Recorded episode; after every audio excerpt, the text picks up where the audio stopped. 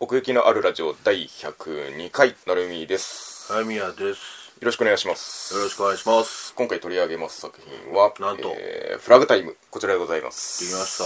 はいというわけで1年前ぐらいかあの朝顔と加瀬さんというね作品がございましてはい。まあ、その、まあ、ゆり作品を、まあ、OVA サイズで劇場で公開されたというようなことがありましたけれども、うんまあ、今回、あのそのスタッフが再び、まあ、集められてというか、まあ、一つもうそのゆりものゆり作品をより、まあ、多くの人に届けようみたいな枠が一個朝顔と加瀬さんで評価されたところもあるのかなというような印象を受けるんですけれども、うん。今回選ばれたのがこの「フラグタイム」という作品でございますね原作は漫画で全2巻ということなんですけれどもというわけでえー、まあなんでしょう正面からユリオみたいな話をね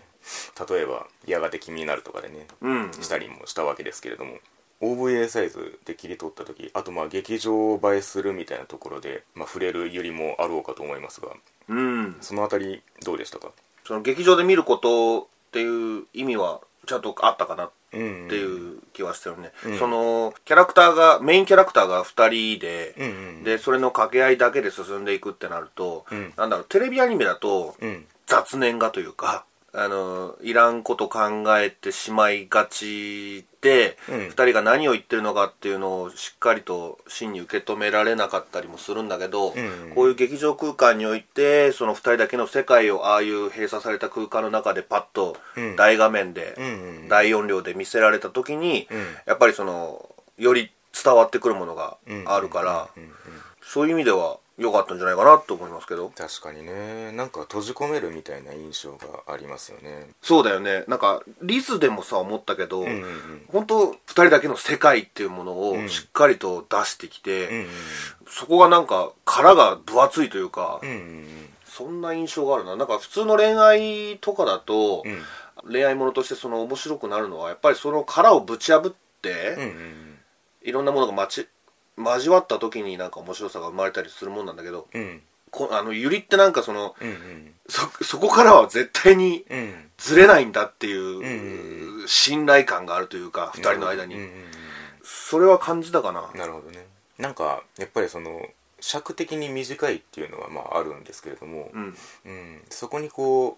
逆算してじゃないけど、まあ、演出としてどう特別なものを加えていこうかみたいなこともできるのもまあこのスパンの良さかなとも思っていて、うんうんうんまあ、若干トレードオフなところはあるんですけど例えばその心情の運びみたいな話をするとやっぱりそのあればあるだけ丁寧には描きうるとは思うんですよね。うんうんう、ん、ただなんだろう多分原作の漫画を読んでるだけではその感じ取れなかっただろう部分がやっぱり増幅されてるんだろうなっていう印象を随所に受けましたかね。うんううんん、なんかその時間を止めるっていうギミックはよくあるといえばよくあるというか、うんその発想としては特にその新しいものではないんですけれどもただ止めた時のその静けさみたいな描き方はやっぱりそのなんか劇場の引きの演出だなと思って、うんそうだよねわ、かるわかるうんなんかあの音楽が止まる感じとかうんまあ、やっぱりその男の2人の声を聞いてるわけですけれどもなんかその乗る声のその声だけが乗ることのその心地よさみたいなこととかもやっぱりそこで聞いてるからこそみたいなね、まあ、臨場感じゃないですけども一つこう浮き上がって聞こえるというかうんなんかそんなところはありましたねいやそう静かな映画だよね、うんほんとこれ音楽についてすごく触れてるけど、うん そんなに俺印象なくてさ、うんうんなんか無音の良さみたいなのはすごくビシビシとつ伝わってきたんだけど特に序盤で速攻を止めてましたからねうん、あれはビビッときたね。ずーっとやん、みた いな。 それこそリズの冒頭じゃないけどもねああ、まあね。うん。ああの空間の尊さだったり、その、ん大事さだったりうっんていうのが、あの無音に含まれてんじゃないかなって。うんうんうんで逆に力強さを感じたけどうね。ん凄みというかねうん、そうそうそう そう。だからまあその、まあ、この今回のこの「フラグタイム」の中においてもその3分間のその共有する時間がまあ2人の間でも大切なものとして描かれていくわけですけれども、うんうんうん。その大切さというか特別さというか、まあ、その見せ方がやっぱりこの映画として特別なものになってたなとは思いますね、まあ、さっきその、まあ、音楽の印象がっていう話はありましたけれども例えばその眼を止めてその突拍子もないことをする時にその音楽がまあ背中を押してる部分はあったりするんですよねあ例えばなんかその時間止めてる間になんかこうなんか服脱いでってうんぬんみたいなシーンありましたけれども、あうんそこもなんかその一種のファンタジー的な盛り上げが入るんですよねはいはいはいなんかあそこはなんか漫画だけで読んでてもあんまりそこまでその劇的な瞬間としての盛り上がりはないだろうなって予想はするんですけれどもうんなんかそこをスルッとこう受け止めさせてくれる力はあるなとは思いましたね、はいはいはい、うんその音楽にねうんうん、場面としての強さというか、うんうんまあ一つそのより物としてはいびつな関係性というかそのいわゆる朝顔と加瀬さんみたいなストレートな恋愛ものとはまた一線を画すかなという印象を持ってるんですけれども俺はそこなんだよな、うんそこそれをそれみたいなのを加瀬さんみたいなのを想像したんだのうんうんに、うんそこでそれを貫いてくるってかっていうかなんかユリっていうものを,、うんをうんすごくシビアに見たうん感じうーんでもどこか深みのあるうんうんコクの ある食レポみたいになってきたそういうユリだったかなって前、そうですあねんまりユリをね知らないからねちょっといろいろ衝撃っちゃ衝撃だったんだけど、うんまあ、女性同士だからまあゆりというくくりにはなるんですけれどもまあでもそうねあんまりユリって一一発で片付けちゃうえるような作品でもないけどねそうですね、うんまあいわゆるさっき言ったその朝顔と加瀬さんが切り開いたこの劇場の枠っていうのはやっぱりそのより広く届けようみたいな意図のもと設けられてるようなところはあるんですよね多分。あその朝顔がまあこの OVA サイズの劇場版っていうところであーゆり作品をやるということがねああうん、だからなんかこのユリというフィルターを通さなくてもその関係性にその誰しもにその感じうるところがあろうみたいなテーマ性があるかなとも思っていて、うんそこに突っ込んでった時かなびっくりした予想外だったねそれはううんん、まあでも一つその補助線を引くとしたらまあやがて君になるとまあまあ通ずるところもあるかなと思っていて、はいはいはいはい、うんまあ、究極コミュニケーションの話ではあるんですよね。うん、うんうんうんそうね人間関係だよねそうそうそうそうそうだから普通にその小林さんとその距離を縮めていくっていうことでもまあ一種解消しうるその例えば成長を促すという意味ではねうんうんうんうん要はそういうレベルでの一歩の踏み出し方というか、うんこの主人公2人のはいどっちの気持ちだったらより分かるみたいなところとかっていうのはあったりしますか立場としてですけれども、村上さんかなうんうんうん、森谷さんの楽になる方法っていうのはうんうん一、人うんうんで楽になってるじゃんあーうううううんうんそうだねそれは楽じゃねえだろってうんうん俺は言いたいの、ううん やっぱコミュニケーションをとってんうん楽になりたいっうんうんていう方を俺は取りたいから、うんうん村上さんの気持ちの方がまだわかるかな、うんうんだから結局なんかどっちもずるいんですよねこの2人はそのコミュニケーションの取り方において、うんうんまあ、村上さんの矛盾した感情、うん例えばその本当の自分を見つけてほしいと思ってるくせにみたいなあの最後のねあの、爆発するシーンがありましたけれども、うんうんかといって別にその本当の自分を見つけてほしいのは別に誰だっていいわけじゃないっていうか見つけてほしい人に本当の自分を見つけてもらうためにみたいなその特別性を出す関係のその魔法がこの3分間だったのかなという印象ですね。なるほど、うん、それこそが村上さんだったから村上さんは動けたんだねうん、ねだからなんでしょうね究極的な話をするとなんでしょうその2人がお互いに惹かれ合うっていうのは分かるんですけど、うんお互いがその恋愛感情として好きみたいなところの説得力をその補強する話ではなかったなと思ってはいるんですようんうんうんそうねでその冒頭の方で言ったようにそれをやるには60分は短すぎるんだろうなとも思っていてはいそのお互いがなんでお互いを好きになったかみたいなことを掘り下げようとしたら、うんそれをこの先にあることなのかなとも思いますしああはいはいはいはいだからそれはなんか途中から気づいたねなんかあんまり言わないんだみたいなのは最初ちょっと思ったのよその例外的に見た時に、うんうん足りないなっていう感じはしてでもそうやって2人のその人間関係についての話が続いていった時にうんうんああこれは別に恋愛を訴えてるわけではないんだなってうんうんいううん感じをしたから、そうですよねうんそこはちょっと面白かったしいやあれだね、うんうん要はだから村上さんの方が若干フェイク入ってるじゃないですかうんうん私が好きだって言ってた自分を演じてるだけみ たいなうんだからそのギブンで言うところの真冬じゃないけれども あの吐き出してからその後に本当の自分が出るって話なんですよねそうだよねうん、うんだから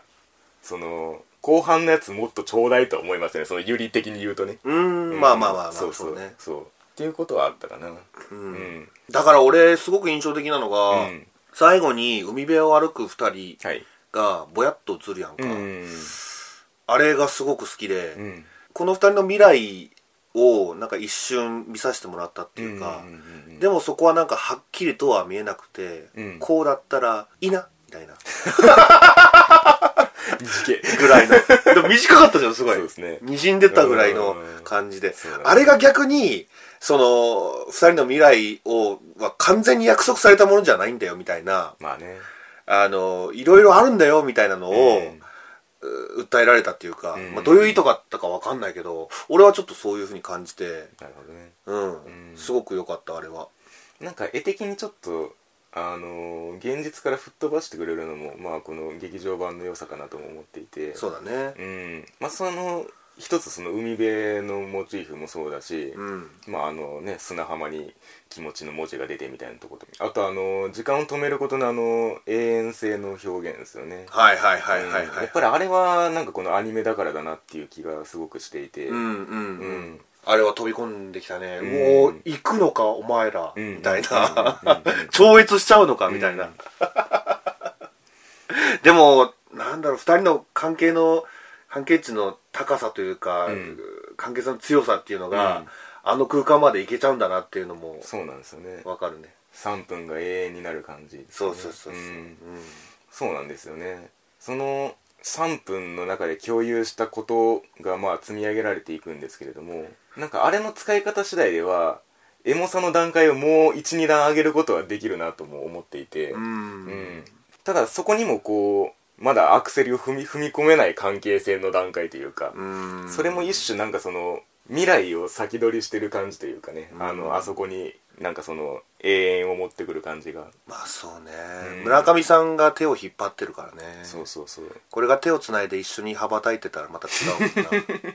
一種の頭皮とごちゃ混ぜになってる感じというか、うもんなうんうんうん、うん本当はこれじゃダメなんだよみたいな感じが常にこうつきまとってる感じというか、はいはいはいはいはい、はいうんなるほどねある種だからまあその青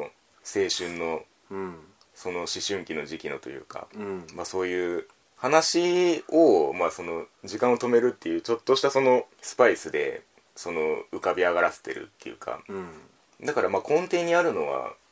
結構普遍的な感情なんじゃないかなと思いますね。うんそうなんかゆりはそうだと思うう、うん本当に普遍的な感情って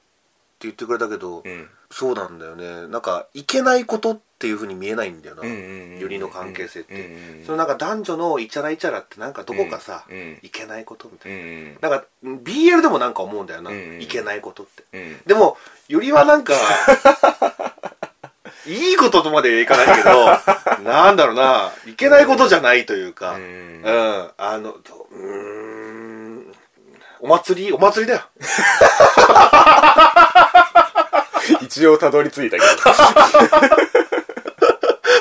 どお祭りなんだよお祭りわっしょいゆりはわっしょいゆりとはわっしょいわっしょいである2019年に 生まれましたけれどもなるほどねまあ祝福をしても良いということですまあまあそうねええ まあなんだろうなそれに対する答えではないですけれども、うんやっぱり一種そのなんか冒頭で言ったその性質さみたいなものが一つその特徴としてあるかなとは思っていて、はいいけないことではないんだけれどもそのなんか立ち入る隙のない感じというかねうんうんうんもうそうなんああそうだねだからうん2人の間でそれは決めるものというか、んんそうだねううんん二人の世界っていうものが本当に強固に出来上がってうるんなって、そうですねうんだからその時間を止めた時の演出がそれをなんか加速させるというか、そうですねううんんこの空間の力強さをその2人じゃないとダメなんだっていうその関係性っていうのはやっぱりそこが担保してるところはありますよねねえなんか途中その小林さんのグループに入ってお昼食べてみたいななんうんかそこもちょっとなんかスキンシップ過剰みたいな感じのうんうんうん目線がありましたけれども、ありましたなんかそれが別に特別に見えるかって言ったら決してそうではなくて、あうん、やっぱりこの2人なんだなっていうのがそれを見てても感じられるっていうか、あはいはいはい、うん、なんかそういうことなんだなと思って見てましたけれども、うんなんかねその村上さんと森谷さんはその腹を割って、うんうんうんお互いいつも話してる印象があったから、うんうんそれがあるかないかで関係性もやっぱり変わるんだなっていうのを改めてね見たというか分かるんだよよくあるそのシチュエーションじゃんそういうのって、うんお互い本気でぶつかり合ってるからこそ、うん絆っていうものが強くなってるわけで、うんうんうんそれを改めてなんか知ったかなそうですねまあだからその2人のずうさみたいなことを言いましたけれども、うんそれを超えてその腹の中を明かせる瞬間が来たのだとしたらやっぱりその明かせた相手っていうのはやっぱり特別なんですよね、うん、うんああはいはいはいそうだよねだからまあその結果力はなくなりましたけれどもまあお互いが踏み出しててみたいな終わり方をしましたけれども、うんうんうんでもそれはその2人でいられるからだし、うんうん、だからその最初に最初のアクションが良かったねスカートの中を覗くっていあそうそうそうそう、んそうなんですよあのトリガーが結局一番の攻撃力を持ってたというか、うんそのあい自分の気持ちを 他人にぶつけるっていう意味で、んんんそうそうだからそのなんか一種その弱みを握られるみたいなまあまあまあそうねけれうどもんうんうんそこを見られちゃったらもうあと何もねえぞっていう そうそうそ うそうもうだから距離を縮めるしかないっていう感じだよね、そうなんですよねまあのパンチはね効いたよ本当にうんうんああとはあれじゃないですかやっぱりこの主役2人で回していくわけですから、うんこの声優お二方の話ではないでしょうかいやー、そうなんですよ。ん最初はね、フラグタイム、うんあのー、へーみたいな感じで見たけど、んミックが出るや んか。おやと思って。距離近くなってん なそれはもう、毎日聞いてるからね、俺、ガルパで。伊藤ミックさんですねそう、えーミック、ミックを見に行きたいなっていう。いや、でも途中からそんな、それどころじゃなくなってたけど。 もっと、あの、可愛かったよ。もちろん、うんミック素晴らしかったんだけど、うんもうミックじゃなかったな。一方の村上さんは、えー、と宮本ゆめさんですねそうなんですよ。これもね、うんだからグリッドマン宝田立花役ですね立花ちゃんえやってましたけど、なんだろうなえうんちょっと安西さんと、うんうんうんなんか比べる話はよくしてたじゃないありましたねあの、今回よ、なんか違いが分かったかな、ちょっと。おおなるほどうんうん、ゆめちゃんは、うん 近くなってんだけどはいあの、すごいピュアなの。うんうんうん。ものすごいピュ アなの。う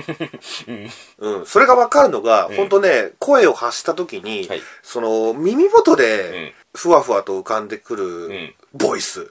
うんうん、うんこれがねそのピュアッピュアなんだよねなるほどうん、うん安西さんの場合はうんちょっとなんか、あのーいや別に悪い 意味悪く言うつもりはないんだけど、はい はいはいままだ何も言ってないその、うんストレートにズドンとくるというあーかは尖ってるというか、うんうんうんなるほどちゃんと三角形、うんうん、でもゆめちゃんは、んちょっと丸いかなみたいななるほうんっうんていう違いをちょっと感じたかななるほどね、うんまあ安西さんもねこのキャラクターたちのオーディションを受けてっていう話はありましたけれどもそうそうそうそうそう、うんまあ、そこに一種その選ばれた方の理由があるのかもしれないですよねうん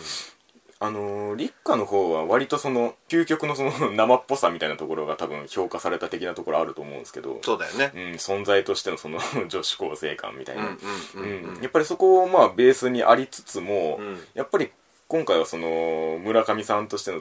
艶を足していったなっていう感じはあって、はいはいはい、うん、なんかそれもその静かな中に声がこう響く中でそうそうそうなんかその結構特殊な存在感だったなとは思いますね ささやいてんだよ俺の耳元でずーっとまあ、それもね劇場だからっていうところも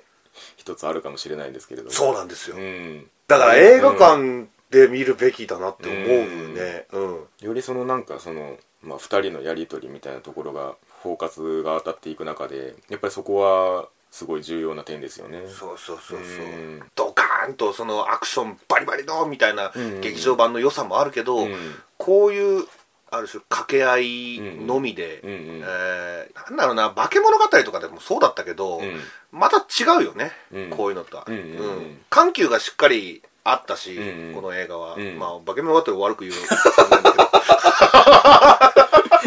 引き合いに出せば出す ほどちょっとあの誤解されがちなんだけど、はいうん、ねその前60分ってのもあるし、うんうん、それはなんか感じたしその発見だったねうんなのでまあねそのなんでしょう一種その枠がまあ評価されてきてるところもあるとは思うんですけれどもそうなんですよ、ん僕が見てる時点でそうなんですよ だからね今後もこのこういった形でのなんだろう一種の空間の閉じ込め方みたいなこと、はいはうい、ねん、がなされるといいなとは思いますねえだからまあなんでしょう劇場で広くねその届けるという意味でもうん正しくそのなんでしょう入門的な形をしているのではないかなと思いますけれどもそうだね、ううんんそういう意味では良かったかなそうですねうんうん全くちんぷんかんぷんになるかなとも思ってたりもしたんだけど、うんうんうんちゃんといただきましたよ、エッセンスをうんはいおゆりをいただきましたよおおゆりをはい、というわけで、まあね、今後も新たなゆり作品に出会えることを願いまして今回は、えー、劇場アニメ「フラグタイム」のお話でございましたミックありがとうございましたごめんなさい